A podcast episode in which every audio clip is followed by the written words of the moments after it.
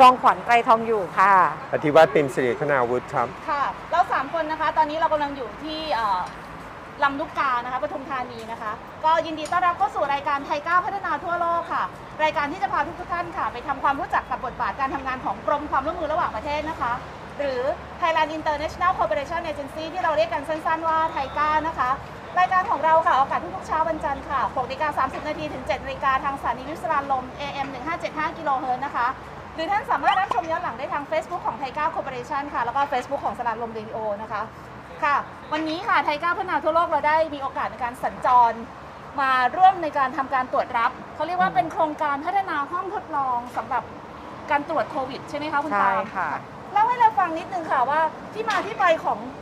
ห้องทดลองนี้มันมาได้ยังไงอะคะค่ะ ก็อันนี้เนี่ยเป็นส่วนหนึ่งของแผนงานความร่วมมือเพื่อการพัฒนาระหว่างไทยกับประเทศเพื่อนบ้านเนอะซึ่งอย่างที่เราเคยเล่ากันในเอ่อคลิปก่อนหน้านี้ก็ค่ะมีคู่จังหวัดทะเอ่อก็คือคู่ประเทศก็คือไทยลาว ไทยเมียนมาแล้วก็ไทยกัมพูชา วันนี้เนี่ยจะเป็นคู่ของไทยกับลาวนะคะค่ะอะอันนี้เนี่ยก็คือเป็นส่วนหนึ่งของโครงการระยะยาวเรามีโครงการระยะสั้นกลางยาวอย่างที่เราเคยบอก ระยะสั้นให้ความรู้ ระยะกลางเนี่ยก็คือ แก้ไขปัญหาเฉพาะหน้าอะค่ะอุอุปปกกรรณ์ณ์การรักษา พอโครงการระยะยาวเนี่ยเราก็รู้แล้วว่าการแก้ไขปัญหาที่ดีที่สุดเนี่ยก็คือต้อง early detection ก็คือต้องเพิ่มพัฒนาศักยภาพของเขาในการตรวจค่ะหาเชื้อ ตรวจเชื้อได้ไว รักษาได้ไวค่ะค่ะ แล้วทีนี้ตู้คอนเทนเนอร์ตู้นี้ต้องอืมมีความเกี่ยวพันอะไรกับคุณอธิวัฒน์แน่ ๆ เลยนี่ค่ะค่ะเป็นครับผู้อยู่เบื้องหลังเลยค่ะ ของค่ะการดีไซน์ เดี๋ยวให้คุณวัฒน์ก็อธิบายเอ่อสวัสดีอีกครั้งนะครับ ผมอธิวัตรปิมสิริคณาวุฒินะครับจาก สถาบันวิจัยวิทยาศาสตร์สาธารณสุขกรมวิทยาศาสตร์การแพทย์กระทรวงสาธารณสุขครับค่ะเริ่มต้นของการดำเนินงานในเรื่องการเอ่อสร้างตัว lab container นี้นะครับ ก็เป็นที่มาจากการที่เราได้ประชุมร่วมกับเอ่อโรงพยาบาลบ่อแก้วนะครับ ซึ่งทางโรงพยาบาลบ่อแก้วประเทศลาวเนี่ยเขามีแผนงานที่จะต้องเออเตรียมพร้อมในการตรวจโรคโควิด -19 นะครับ ซึ่ง ก็เป็นการดำเนินงานตาม IHR นะครับกฎอนามัยระหว่างประเทศนะครับ ซึ่งเราจะต้องช่วยกันนะครับเพื่อที่จะตรวจจับตัวโรคระบาดนะฮะเพื่อที่จะได้แจ้งประเทศเพื่อนบ้านนะครับ ในฐานะที่เป็นเพื่อนบ้านด้วยกันเนี่ยช่วยในการควบคุมป้องกันโรคนะครับ ไม่ให้มีโรคข้ามพรมแดนนะครับ แต่ว่าหลังจากที่เราได้ประชุมคุยกัน2อสาครั้งเนี่ยเราก็พบว่าเขาไม่มีความพร้อมทางด้านห้องปฏิบัติการนะครับ เรื่องสถานที่นะครับ ทำไมสถานที่ถึงเป็นประเด็นนะครับว่าไม่มีความพร้อม เนื่องจากว่าเราไม่สามารถที่จะตรวจวิเคราะห์ในสถานที่ใด ๆ ก็ได้ เราต้องตรวจตามหลักการของห้องปฏิบัติการโมเลกุลาร์นะครับ ซึ่งอันเนี้ยทางกรมวิทย์เองเนี่ยก็ได้ล้อแพทเทิร์นเนี้ยครับมาจากpattern ของ WHO นะครับสำหรับการออกแบบห้องปฏิบัติการ molecular นะครับ ซึ่งก็ท่านหลายท่านอาจจะได้ยินชื่อใน ในคำว่าห้องตรวจ PCR นะครับอืมเป็นการตรวจ PCR ซึ่ง PCR ก็เป็นเทคนิคหนึ่งนะครับที่ทางเป็นการตรวจทาง molecular หรือทางพันธุกรรมนะครับ นี้โดยลักษณะของการออกแบบก็คือเราจะออกแบบเป็น 3 ส่วนนะครับค่ะส่วนที่1เนี่ยจะเป็นส่วนที่เตรียมเรื่องของเตรียมน้ำยา ซึ่ง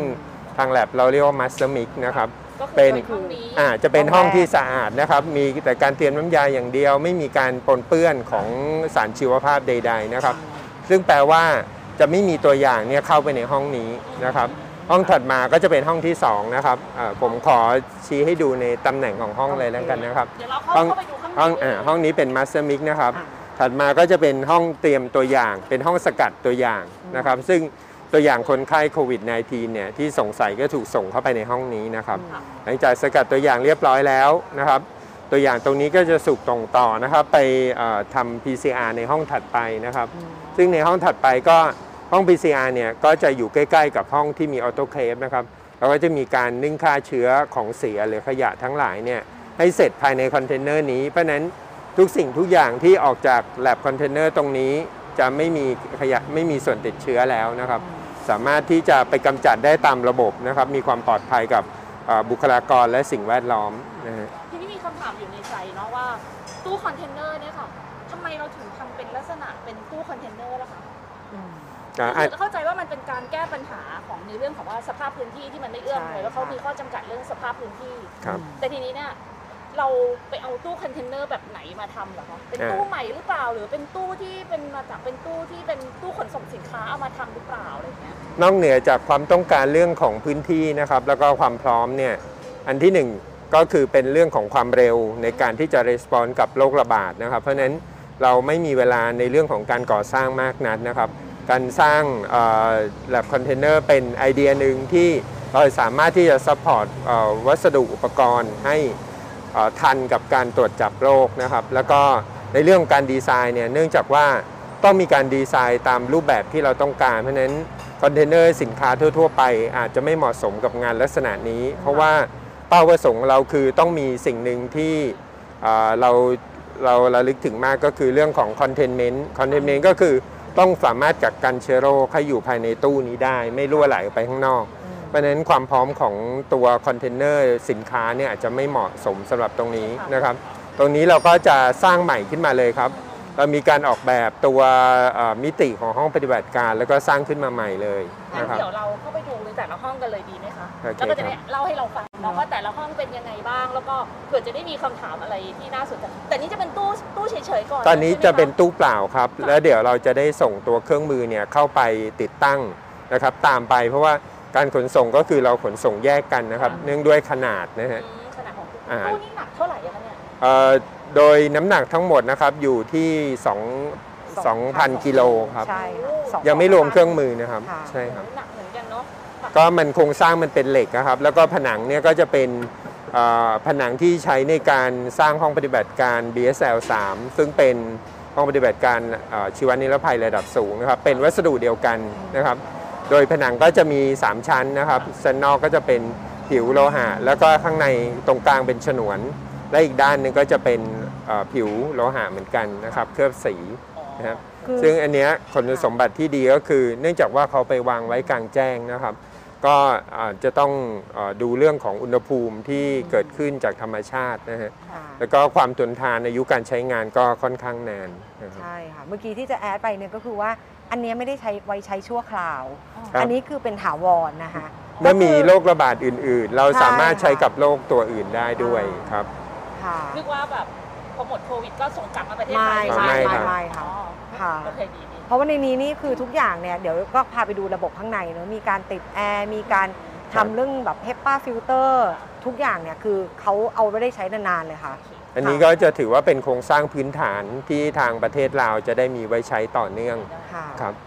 ค่ะงั้นเราเข้าไปดูข้างในกันก่อนห้องห้องแรกเป็นห้องเตรียมน้ำยานะครับ ซึ่งเป็นน้ำยาที่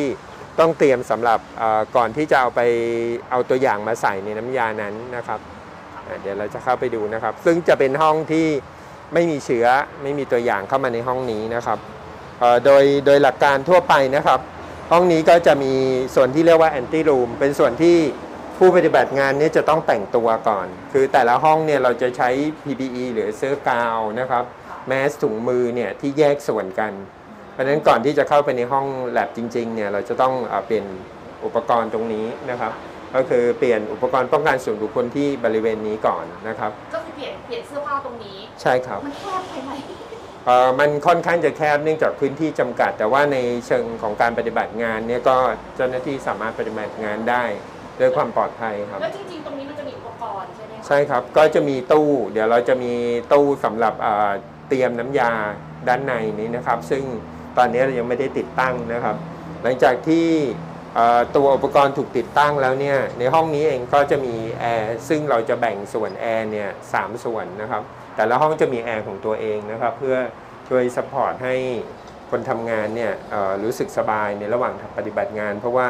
งานที่เขาทำเนี่ยจะต้องทำค่อนข้างยาวต่อวันนะฮะอาจจะถึง8ถึง12 ชั่วโมงนะครับ อันนี้ทำไมเราต้องมีกระจกแบบนี้คะอันนี้ก็ให้คนข้างนอกมองเห็นการทำงาน เราเป็นไม่ใช่ครับเป็นดีไซน์หนึ่งเรื่องของความปลอดภัยทางห้องปฏิบัติการนะครับ ในกรณีที่เอ่อผู้ปฏิบัติงานเนี่ยทำงานไปอาจจะเกิดอุบัติเหตุนะครับ เกิดเรื่องจากสุขภาพขอโทษหรือทีพักผ่อนไม่เพียงพอขอเกิดการเป็นลมหรืออะไรอย่างเงี้ยบุคคลภายนอกก็สามารถที่จะสังเกตได้นะครับ ก็คือมองผ่านช่องกระจกนี้นะครับอะเพราะฉะนั้นเอ่อ ในการปฏิบัติงานจริง เนื่องจากว่าคอนเทนเนอร์เนี้ยไม่ไม่ได้มีกล้อง CCTV อยู่ข้างใน แล้วก็แก้ไขด้วยการใช้กระจกนี้นะครับ แล้วก็การบำรุงรักษาเนี่ยก็ง่ายก็เพียงแค่ดูจากตรงนี้ใช่ประหคยัรัดบไฟด้วยนะใช่ครับก็จะประหยัดไฟเพิ่มเติมนะครับ ลดเรื่องของตัวทรัพยากรที่ต้องใช้ ในระยะยาวเนี่ยเรา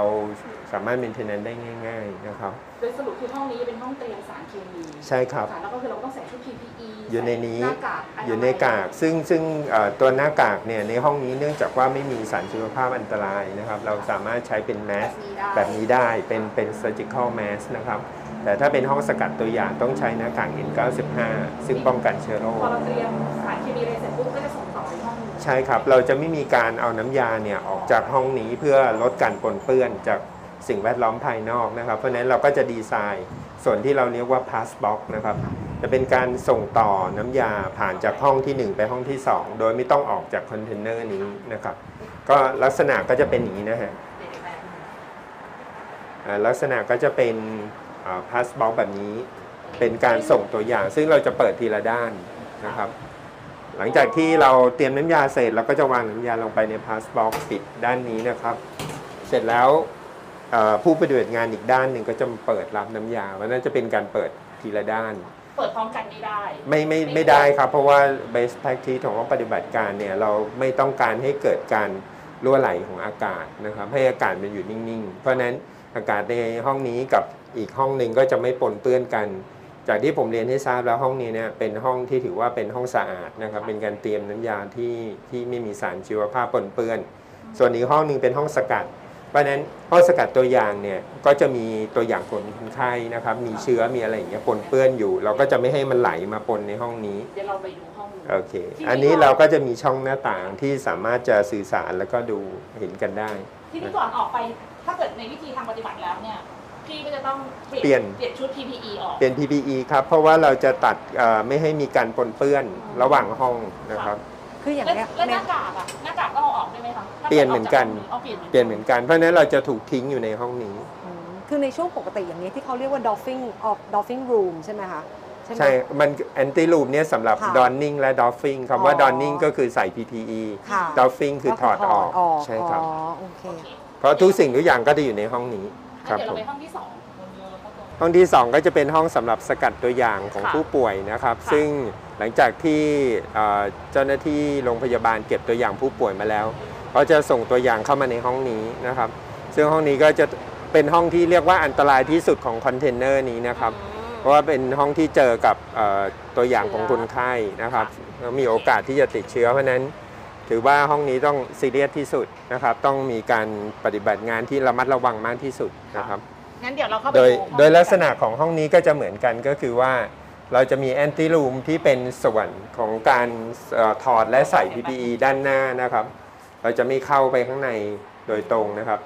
เอ่อชุด PPE ที่เราใช้เนี่ยแต่ละส่วนก็คือแต่ละห้องเนี่ยใช้ต่างกันเลยอืมนะครับ ใช้แยกกันไม่มีการใช้ชุดเดียวไปทุกห้อง ค่ะเพื่อลดการปนเปื้อนของตัวสารต่างๆนะครับ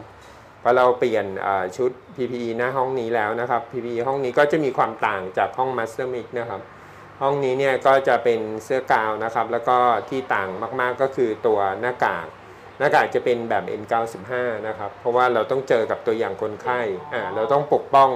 เรื่องอการติดเชื้อผ่านระบบทางเดินหายใจนะครับ ทีนี้ถ้าถ้าสมมุตินะคะว่า คือเชื้อกลุ่มเชื้อไอ้ที่มันเป็นหลอดตัวอย่างมาที่ห้องนี้ แล้วครับเกิดหนูทำตกแตกอะทำยังไงอะครับก็โดยหลักการของทางห้องปฏิบัติการเนี่ยเราจะมี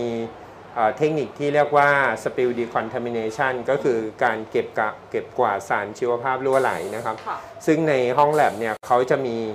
กล่องสารชีวเอ่อป้องกันสารชีวภาพรั่วไหลเอาไว้ก็คือ เมื่อมีสารชีวภาพรั่วไหลหรือตัวอย่างหกหล่นนะครับเขาก็จะใช้ในเซตนั้นมันก็จะมีน้ำยาฆ่าเชื้อนะครับ มีอุปกรณ์เก็บกวาดนะครับอืมเออนอกเหนือจากนั้นแล้วเนี่ยเอออย่างแรกก็คือเจ้าหน้าที่จะต้องฝึกในการใช้ตัวอุปกรณ์เก็บกวาดด้วย หลังจากที่คอนเทนเนอร์เนี้ยถูกส่งไปที่เอ่อโรงพยาบาลบ่อแก้วแล้วนะครับค่ะเอ่อ step ที่ 2 ก็คือเราจะมีส่วนที่เรียกว่าเป็นตัว HEPA filter นะครับ จะเป็นกล่อง HEPA filter นะครับ ซึ่งจะช่วยในการกรองอากาศ ห้องนี้จะเป็นห้องเดียวที่มี HEPA filter สำหรับกรองอากาศ กรณีที่มีเชื้อรั่วในห้องนี้มันจะถูกดักจับอยู่ใน HEPA ก็คือไอ้ตัวนี้ใช่อ่าไหมคะในตัวนี้แหละครับมันก็จะมีมอเตอร์นะครับสำหรับที่จะดูดอากาศเข้าไป แล้วเชื้อก็ถูกดักไว้ในนี้อืมนะครับทีนี้ตามขั้นตอนเนี่ยค่ะ สมมติว่าเตรียมสารเคมีเสร็จละส่งครับเข้ามาในบล็อกนี้ในเดี๋ยว pass ให้ box ให้น้องดูโอเค pass box ตัวนี้นะคะครับเสร็จแล้วเนี่ย คนทางนี้ก็เปิดออกมาเสร็จ แล้วใช่ก็ครับ เอามาสกัด เอาน้ำยาที่ได้รับอะครับมาแบ่งนะครับมาแบ่งแล้วก็เอาตัวอย่างใส่ลงไปในน้ำยาเหล่านั้นค่ะ นะครับ ซึ่งเวลาเราทำครั้งหนึ่งเนี่ยเราก็จะทำเอ่อแต่ละรอบอะครับประมาณ 32 ตัวอย่างตาม capacity ของเครื่อง อาจจะเป็น 32 หรือ 96 หรือก็แล้วแต่ แล้วแต่ขนาดของเครื่องที่ทำ แล้วเครื่องที่เราจะมอบให้กับทางบ่อแก้วนี่จะใช้ได้อ่าครั้งละเท่าไหร่คะก็จะมีการเป็นเครื่องที่สามารถสกัดได้ครั้งละ 32 ตัวอย่างสามสิบสองตัวอย่างอ่าใช้เวลาในการสกัดอยู่ที่ 10ถึง30 นาทีนะครับอืมเร็วที่สุดก็คือ 10 นาที ซึ่งเราสกัด 3 รอบนะครับ เราก็จะสามารถเอาไปใส่ในเครื่อง PCR ได้ 1 รอบ 96 ตัวอย่าง วันนั้น 1 รอบของเครื่อง PCR เนี่ยจะมาจากการสกัด 3 รอบของเครื่องสกัดอืมนะครับ ก็ 96 ตัวอย่างก็จะถูกรันไป แต่ละรอบค่ะ นะครับ สมมติว่าเราสกัดเสร็จเรียบร้อย ก็ส่คงรับ ผ่านไปห้องนู้น ใช่ครับจะเป็นก็จะผ่านห้องพาสบ็อกเหมือนกัน ก็เป็น ก็จะใช้หลักการเดียวกันก็คือเราจะไม่มีการเอ่อเดินออกไปนะครับ ก็ส่งตัวอย่างที่ใส่น้ำยาเรียบทำไมร้เราอเดินเข้าเดินออกยไม่ได้อะคะพี่ เพราะว่าเราจะลดการปนเปื้อนของพยายามลดการปนเปื้อนของสิ่งแวดล้อมภายนอก แล้วก็โอกาสที่จะมีปนเปื้อนอยู่ในวัสดุอุปกรณ์ของเรานะ มันครับก็ททำให้ผลแลบมันเปลี่ยนได้อ่าหนึ่งคือเรื่องของผลแลบที่อาจจะเปลี่ยนได้จากการปนเปื้อนนะครับ อันที่สองก็คือเรื่องป้องกันไม่ให้เชื้อหลุดออกไปในสิ่งแวดล้อม ที่อาจจะมีคนข้างนอกที่ไม่รู้เรื่องไม่เกี่ยวข้องนะครับเขาเอ่อมีโอกาสที่จะติดเชื้อจากตรงนั้นได้ อันนี้ก็คือเป็นพื้นฐานของห้องปฏิบัติการแล้วเราพยายามจะให้เชื้อเนี่ยถูกกักกันอยู่ในตัว containment ของเราหรือว่าคอนเทนเนอร์อันนี้ค่ะ นะครับแสดงสิว่าคนที่ทำหน้าที่ในการทำงานพวกนี้เนี่ยเขาก็จะรู้อยู่แล้วว่า เอ่อทุกคนจะต้องผ่านการอบรมเรื่องของ biosafety เรื่องของความปลอดภัยนะครับ ว่าจะต้องปฏิบัติงานในลักษณะไหนที่จะทำให้เชื้อเนี่ยไม่ถูกส่งออกไปข้างนอก รวมทั้งป้องกันตัวเองไม่ให้ติดเชื้อด้วย อืมรวมทั้งไม่เอาเชื้อกลับไปบ้านไปฝากคนที่บ้านด้วย อันนี้ อันนี้ก็คือเป็นเป็นเอ่อ กฎพื้นฐานด้านความปลอดภัยทางด้านถึงว่าห้องก็ปต้องฏิบัติแบบการชีวภาพถอดเสื้อแล้วก็ทิ้งทำความสะอาดใช่อะไรงๆแม้แต่การถอดก็ไม่ใช่ถอดเสื้อแบบธรรมดานะครับ ก็ต้องมีทักษะในการถอดอ๋อมีทักษะใช่ เพราะว่าตอนใส่เนี่ยเราใส่เสื้อที่สะอาดแล้วใส่ยังไงก็ได้ค่ะแต่พอตอนถอดมันจะอาจจะมีการปนเปื้อนอยู่บริเวณเสื้อผ้าค่ะถ้าเราถอดไม่ดีเกิดการฟุ้งกระจายหรือดีดกระเด็นอะไรอย่างเงี้ยมันก็จะปนเปื้อนติดตัวเราไปอ๋อทีนี้พอเราถอดเสร็จปุ๊บเนี่ยเราก็ ต้องเอาไปทิ้งตรงไหนอะมันมันมันก็อ๋อจะมีการการทิ้งก็คือเราดีไซน์ให้เราสามารถเชื่อมต่อกับห้องนึ่งฆ่าเชื้อนะครับ เป็นห้องออโตเคฟที่อยู่ด้านนี้ค่ะถุงขยะที่เราจัดการเรียบร้อยแล้วเนี่ยครับเป็นถุงขยะติดเชื้อ ซึ่งจะอยู่ในถุงขยะสีแดงนะครับอืมเอ่อเราก็จะใส่ไว้ในออโตเคฟซึ่งอยู่ตรงนี้ห้องนี้ครับค่ะเรา มันสามารถเชื่อมต่อกันได้เลย โดยที่เราไม่ต้องถือกระถุงขยะไปข้างนอก เพราะฉะนั้นเราก็ออกไปด้วยชุด ชุดชุดใหม่ของเราที่ที่เราใส่ตอนเข้ามาอยู่แล้วเนาะ ตอนตอนที่เราออกไปคือเราออกเป็นชุดส่วนตัวชุดอะไพรเวทของเราโอเค อ่าหลังจากที่เราถอด PPE ที่ห้องนี้แล้วแสดงว่าคนทางบ้านมั่นใจได้ว่า ถ้าเกิดเราออกจากห้องนี้ไปเราไม่ได้เอาเชื้อไปติดแน่นอนเสื้อครัผ้าบเราใช่แต่ครับ แต่เราต้องถอดออกอย่างถูกวิธีนะ ใช่ เราต้องถอดอย่างถูกวิธีแล้วก็รวมทั้งเมื่อเราจะเข้าไปในระบบสาธารณะ เราต้องมีอีกส่วนหนึ่งก็คือเรื่องของการล้างมืออ๋อนะครับก่อนคือ everything เสร็จเรียบร้อยตรงนี้ เราจะต้องล้างมือก่อน ล้างมือก่อน ใช่ครับ อันนี้ก็เป็น best practice ของทางห้องแลบอยู่แล้ว ค่ะ โอครัเคบผมงั้นเดี๋ยวเราไปห้องต่อไปคือห้องที่ ครับ 3 นะคะ เป็นห้อง PCR เป็นห้อง PCR ครับ โอเคค่ะ ห้องนี้นะครับก็จะเป็นห้องที่อ่าใช้สำหรับนึ่งฆ่าเชื้อขยะติดเชื้อทั้งหมด อืมที่เสร็จจากการตรวจในห้องปฏิบัติการอ่านี้นะครับ ค่ะ ด้านในเนี่ยก็จะวางออโตเคฟหรือเครื่องนึ่งฆ่าเชื้อเอาไว้ด้วยอ่าเป็น เป็นเครื่องนึ่งฆ่าเชื้อด้วยน้ำนะครับ แล้วก็จะมีตัวระบบระบายอากาศนะครับ ก็คือกลิ่นที่เกิดขึ้นจากการนึ่งฆ่าเชื้อเนี่ยก็ถูกระบายมาด้านนอก อ๋อ มันก็จะมีตัวดูดกลิ่นอยู่ข้างใน ใช่ครับ ค่ะ โอเค นะครับ แล้วก็สองห้องก็สามารถที่จะส่งเอ่อตัวขยะติดเชื้อผ่านตัวช่องหน้าต่างเล็กๆ ได้นี่ก็อันตรายเหรอคะ ห้องนี้ไม่อันตรายครับ แต่แต่ว่าว่าเราไม่ต้องการให้ใช้ขยะเอาขยะออกมาข้างนอกครับอ๋อ โอเคครับงั้นห้องต่อไปเป็นห้องสุดท้ายห้อง PCR ใช่ไหมคะ ใช่ครับ ห้อง PCR นี่เอาตัวอย่างทำะไรที่เอ่อห้อง PCR เนี่ยเนื่องจากว่ากระบวนการตรวจของเราต้องใช้เครื่อง PCR ในการตรวจนะครับ ซึ่งเทคนิคที่ทางโรงพยาบาลบ่อแก้วใช้เนี่ยจะเป็นเทคนิคเรียลไทม์ PCR นะครับเรียวไทม์ก็จะมีเครื่อง real time PCR อยู่ข้างในนะครับ ก็ซึ่คือง RT PCR ใช่ไหมคะอ๋อใช่ครับ R นี่คือเรียลไทม์เหรอ ใช่ครับ ซึ่งเครื่องเครื่องอ่า PCR เนี่ย เขาก็จะตรวจจับตัวสารพันธุกรรมนะครับ แล้วก็แสดงออกมาเป็นกราฟให้เราเห็นนะครับ แล้วก็เอ่อสุดท้ายแล้วก็คือเราจะได้ผลจากห้องนี้ใช่เป็นนะผครับลการทำงานออกมา ใช่ครับตัวอย่างที่เอ่อส่งจากห้องสกัดตัวอย่างเนี่ยก็จะถูกส่งผ่านพาสบ็อกมาที่ห้องงั้เดี๋ยวนี้เราเข้าไปดูเลยไหมะครับผม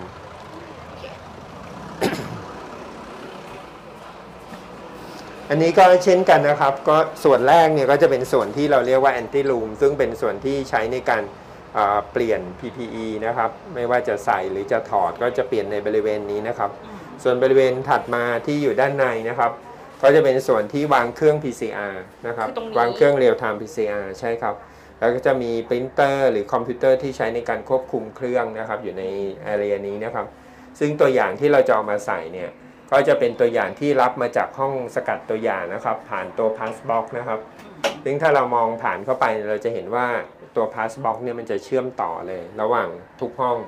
ระหว่าง 3 ห้องนะครับค่ะตัวอย่างที่ผ่าน Passbox มานี้เราก็มาใส่เครื่อง ซึ่งจะอยู่ในบริเวณนี้นะครับ ก็รันไปนะครับ จนครบระยะของเขาค่ะนะครับ แล้วก็เราจะเอาผลที่ใช้ในการรายงานคนไข้หรือแพทย์เนี่ยครับ จากห้องนี้นะฮะ ก็คือจะบอกได้ว่ามีเชื้อหรือไม่มีเชื้ออะไรยังไงใช่ไหม ใช่ครับถามเป็นความรู้นิดนึงค่ะ คือตอนนี้คือตู้มันเป็นตู้ว่างเนาะ ครับผม ทีนี้เวลาเราส่งอุปกรณ์เข้าไปที่เป็นพวกอุปกรณ์ต่างๆนานาเนี่ย ทางครับ ฝ่ายเราก็จะทราบได้ไงคะว่า อุปกรณ์แต่ละตัวควรจะติดตั้งแบบไหนถึงจะถูกต้องถึงจะเอ่อถูกวิธีเราเราได้มี conferenceผ่านทาง Zoom Meeting นะครับ ว่าตัวอุปกรณ์เนี่ยแต่ละชิ้นอยู่ที่ห้องไหนนะครับ แล้วก็ได้มีการคุยเรื่องสเปคของการใช้งาน อืม นะครับซึ่งอันเนี้ยเขาเราก็ได้คุยกันอ่าจบแล้วว่า ชิ้นไหนอยู่ห้องไหนติดตั้งยังไงนะครับ แล้วก็มีกระบวนการที่จะต้อง maintenance ยังไงบ้างนะครับ โอเค งั้นเดี๋ยวเราออกไปคุยกันข้างหน้าดีกว่า ครับ ค่ะ ตอนนี้นี่ก็ทำให้ทุกท่านก็เห็นภาพแล้วว่าตู้คอนเทนเนอร์ที่เป็นห้องในการตรวจทดลองเนี่ยแบ่งเป็น 3 ห้องหลักมีอะไรยังไงต่างๆ นานาบ้าง ทีนี้ก็เลยเกิดสงสัยว่า แล้ววิธีการดูแลรักษาค่ะ เราต้องครับ ดูแลกันยังไงอะคะ คืออย่างแรกนะครับเรื่องของโลเคชันที่จะเอาตู้ไปติดตั้งนะครับ ต้องไม่อยู่ในบริเวณที่มีน้ำท่วมขังนะครับ ค่ะ เนื่องจากว่าโครงสร้างของตู้เนี่ยเป็นเหล็กนะครับค่เพราะฉะนั้นเวลาที่เราส่งตัว lab container ไปที่นู่นนะครับ เราก็จะต้องประสานกับทางโรงพยาบาลบ่อแก้ว ให้เขาอืม ตอกเสาเข็มรองรับไว้ก่อนนะครับอ๋อโดยเราจะมีจุดนะครับอย่างตัวคานลักษณะแบบนี้นะครับ ค่ะ ก็จะเอาไปวางบนตัวเสาเข็มที่เราที่ทางบ่อแก้วได้ตอกเอาไว้ค่ะ นะครับอ๋อพอไปวางถึงตรงนั้นเนี่ยก็คือเป็นตำแหน่งที่น้ำไม่ท่วมขังอันที่หนึ่งนะครับอันที่ค่ะสองก็คือร่วมค่ะตัว body ของเครื่องของตัวคอนเทนเนอร์อันนี้มันรองรับเรื่องของการทำความสะอาดและการฆ่าเชื้อด้วยน้ำยาฆ่าเชื้ออยู่แล้วนะครับค่ะตัวพื้นผิวของพื้นเนี่ยเราดีไซน์โดยใช้ไวนิลอ่าไม่น้อยกว่า 0.2มิลลิเมตรซึ่งอันเนี้ยก็ทนน้ำยาฆ่าเชื้อค่ะโดยหลักการเราใช้วิธีการทำความสะอาดด้วยน้ำยาฆ่าเชื้อ ที่เซนซิทีฟต่อโควิด -19 ค่ะนะครับในโครงสร้างอื่นๆก็เป็นโครงสร้างทางเอนจิเนียร์ที่จะต้องดูแลเรื่องระบบไฟฟ้านะครับอืมอ่าดูแลเรื่องของพัดลม พัดลมดูดอากาศนะครับ แล้วก็ตัวแอร์ระบบแอร์นะครับอ่าอีกส่วนหนึ่งที่เราได้ดีไซน์ไว้ให้เหมาะกับอ่าสถานการณ์ของทางบ่อแก้วก็คือ ตัว port ของสายไฟเนี่ยเราจะแยกสายเป็น 3 เส้นอ๋อนะครับ ซึ่งเดี๋ยวเราจะเดี๋ยวพาไปดูค่ะนะครับ ก็จะมีเส้นสำหรับแต่ละแต่ละห้องก็จะมีหนึ่งสายห้องสามหนึ่งเส้นนะครับ ซึ่งค่ะ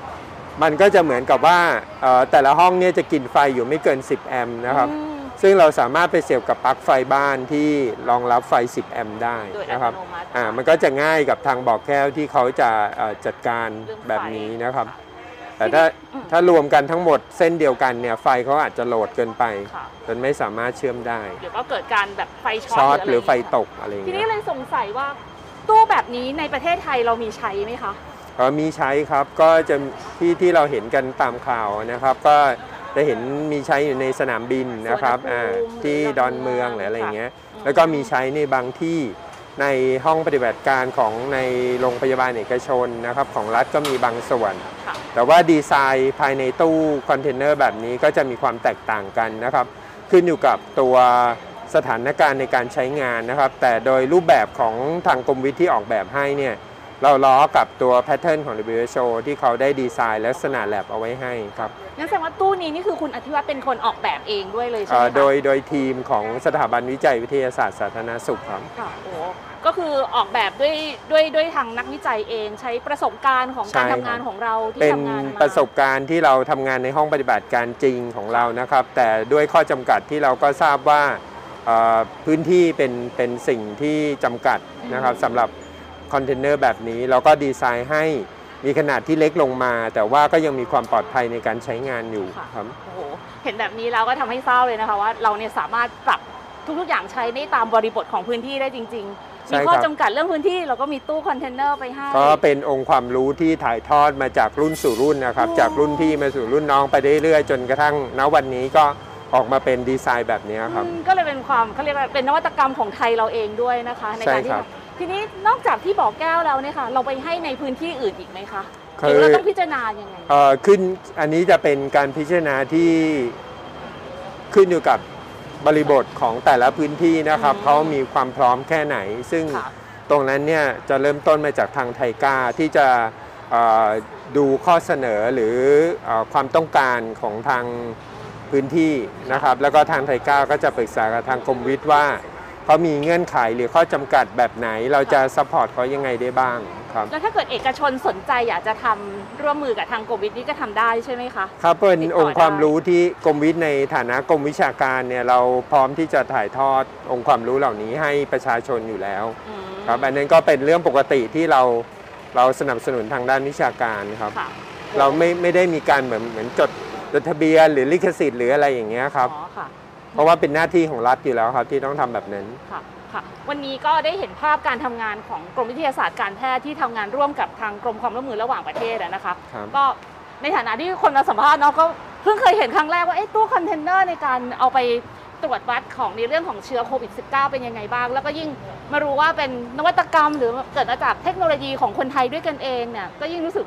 ชื่นใจแล้วก็ดีใจมากเลยนะคะที่ว่า ฝีมือคนไทยนี่ก็ใช่ย่อยเลยค่ะ ครับ นอกจากนี้ท่านผู้ชมคงจะจำได้ค่ะว่าไทก้าเราเคยทำในตอนที่เราเอาตู้ตรวจวัดเชื้อความดันต่ำที่เป็นของเอ่อนวัตกรรมของมหาวิทยาลัยศรีปทุมอะค่ะ ซึ่งเราก็ไปมอบให้ที่บ่อแก้วด้วยเหมือนกัน ก็เหมือนกับว่าเอาเทคโนโลยีของไทยเราไปเผยแพร่ในต่างประเทศด้วยนะคะ ก็เป็นสิ่งที่น่าภาคภูมิใจในฝีมือของคนไทยเรา แล้วก็รู้สึกดีใจมากเลยที่ได้มาคุยกับคนที่มาช่วยในการออกแบบในการทำตู้ในครั้งนี้ด้วยนะยินดีครัคะบก็คิดว่าในอนาคตต่อไปเราอาจจะต้อง ไปส่งเสริมให้กับประเทศอื่นๆ เขาได้เห็นนวัตกรรมของไทยเราแบบนี้ด้วยเหมือนกันนะก็นะคะโดยลักษณะของเออการทำงานนะครับในเรื่องของทางด้านการแพทย์และสาธารณสุขเนี่ยต้องเป็น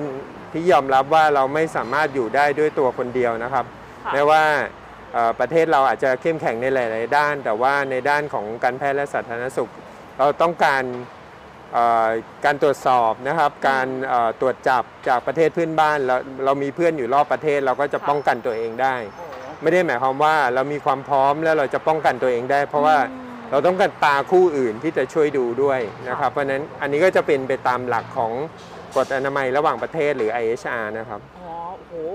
ถ้าถ้าเกิดพูดกันภาษาง่ายๆของยูก็คือ ถ้าเพื่อนบ้านปลอดภัย เราเราก็ก็ปลอดภัยปลอดภัยด้วยใช่ครับค่ะ วันนี้ก็ต้องขอขอบพระคุณพี่อภิวัตมากเลยค่ะ ครับ ที่กรุณามาให้ความรู้แล้วก็ดีใจที่ได้มาคุยกับคนที่เป็นคนออกแบบในตู้คอนเทนเนอร์นี้ด้วยนะคะค่ะสำหรับตู้คอนเทนเนอร์นี้เนี่ยเดี๋ยววันนี้เราก็จะส่งไปที่สปป.ลาว แล้วก็วันศุกร์นะคะ จะได้มีพิธีในการมอบรับโดยทางเอ่อสำนักสำนักงานสาธารณสุขจังหวัดเชียงรายจะไปมอบให้ที่แขวงบ่อแก้วอะนะคะค่ะครับก็ วันนี้ก็รายการ TICA พัฒนาทั่วโลกค่ะ เราก็ได้พาทุกท่านมาสัญจรในเรื่องของการตรวจรับตู้ ในการตรวจวัดเชื้อของโควิด -19 แล้วนะคะ ก็ติดตามว่าหลังจากที่มีการส่งมอบแล้วเนี่ยยังมีแขวงอื่นอะไรอีกหรือเปล่าที่ทาง TICA เราจะได้มีการสนับสนุนในเรื่องของอุปกรณ์ห้องแบบนี้นะคะวันนี้ TICA พัฒนาทั่วโลกเวลาของเราก็ต้องหมดลงแล้วค่ะ ก็ติดตามรับชมรายการของเราได้ทุกๆเช้าวันจันทร์ค่ะ6นาฬิกา30 นาทีถึง 7 นาฬิกาทางสถานีวิทยุสราญรมย์ AM 1575 กิโลเฮิรตซ์นะคะ หรือท่านสามารถรับชมย้อนหลังได้ทาง Facebook ของ TICA Corporation ค่ะ แล้วก็ Facebook ของสราญรมเรดิโอค่ะ วันนี้ก็ต้องขอขอบพระคุณทุกท่านค่ะที่ติดตามชมนะคะ ดิฉันยุวดีเมฆสิริวิทย์ค่ะ อธิวัตรเต็มสิริคุณาวุฒิครับ ค่ะ เราสองคนต้องขอลาท่านผู้ชมไปก่อนนะคะ ขอบคุณมากค่ะ สวัสดีค่ะ สวัสดีครับ